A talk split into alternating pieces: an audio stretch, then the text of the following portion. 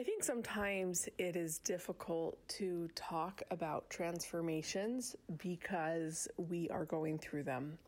And oftentimes, to be able to say, this is where I was or this is where I am now can be difficult. And this may not even be able to, you might not even be able to relate to going through this if you haven't been through a long trans transition of growth. Like a lot of times we have experiences in our life that are quick wins and they teach us.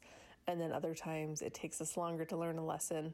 And that's what we're talking about today. Let's cue the theme song. Let's go. You're listening to the Disarming Honesty podcast with Jenny Hansen Lane. I spent the last decade or so studying emotional intelligence and the connection that it has to the entrepreneurial world. Join us on this journey as we use every day as our teacher, as we pursue our highest vision of ourselves. The show is dedicated to vulnerability and mindset as we explore the necessary paradigm shifts it takes to change our lives and pivot into profiting from our passions. No more playing small with our dreams. Let's go. All right, so there are so many ways to get a quick win out in life, right? There's so many opportunities to learn, and sometimes it takes an encounter with somebody having a new experience or even hearing something a certain way. But then there's other goals that we have that are long term and they require a lot of consistency.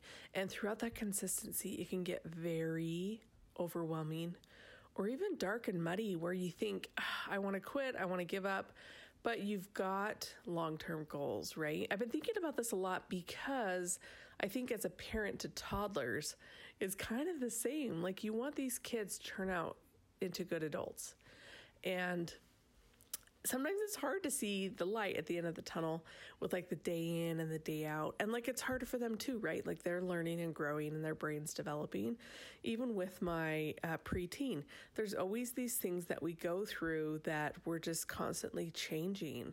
And there's a lot of emotions that coincide with change. And I think it's okay. I think it's something we can embrace and I think it's something we can talk about.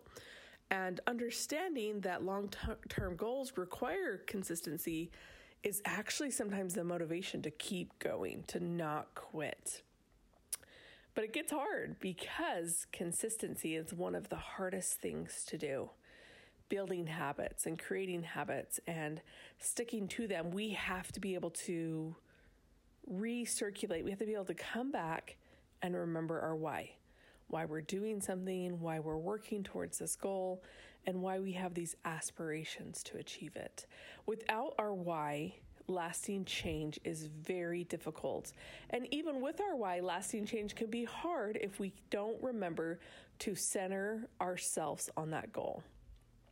It also got me thinking a lot about the scriptures and particularly in the Book of Mormon, it talks about putting Christ at the center of your life and how that goal and that objective and that habit aligns everything else for you. You will be more grateful, you will be more prayerful, you will be more kind, you will be more patient. So, my challenge for me and for you, for us that are listening, is what are those whys in our life that actually become center points for us? They allow us to achieve our goals, but visit realignment, right? To say, okay, this week wasn't that good, or I didn't do that great today. What can I do to become recommitted and realigned to those things? Because anytime that we have a goal and we work toward it consistently, um, I know, like in fitness, people would say if you stop working out, your muscle atrophies. When you build yourself emotionally and spiritually, I don't believe that disappears. I believe, you know, maybe there's some times where we forget or we're not as studious, but I don't believe that there's atrophy. I think building the human psyche, building ourselves emotional, emotionally, we will always go back to a set point. And I say that because my undergrad is in fine art, so I took a lot of time to study art, right? Art history, color theory, printmaking, photography. And something that came out of it was the psychology and the physiologically uh, connection of drawing. Any drawing that you've ever taken, you get a new set point. If you learn to shade, if you learn to be able to draw things symmetrically, all these principles, the rule of thirds, as you do these things and you learn to master them, that becomes your set point. If you take a break from art, you know, let's say in the third grade you just stopped, and 10 years later you went back to drawing, you would pick up where you left off as a third grade level. Isn't that crazy? So you don't have to, you know, you're not going back to first grade level, you're going back to where you left off. And I think that's a really powerful why in terms of encouraging ourselves to reach for higher goals, to be more and to do more to understand that no work that you've done on yourself emotionally is subtracted by taking a break or getting lost. While we don't want to get lost and while we want to have clear visions and goals, it's really important to be kind to ourselves. And I think that's like what grace is. I think grace is kind of those moments where we can come back to that set point and realize we can do more and we can be more and that we have not diminished ourselves through the confusion of like, what is next?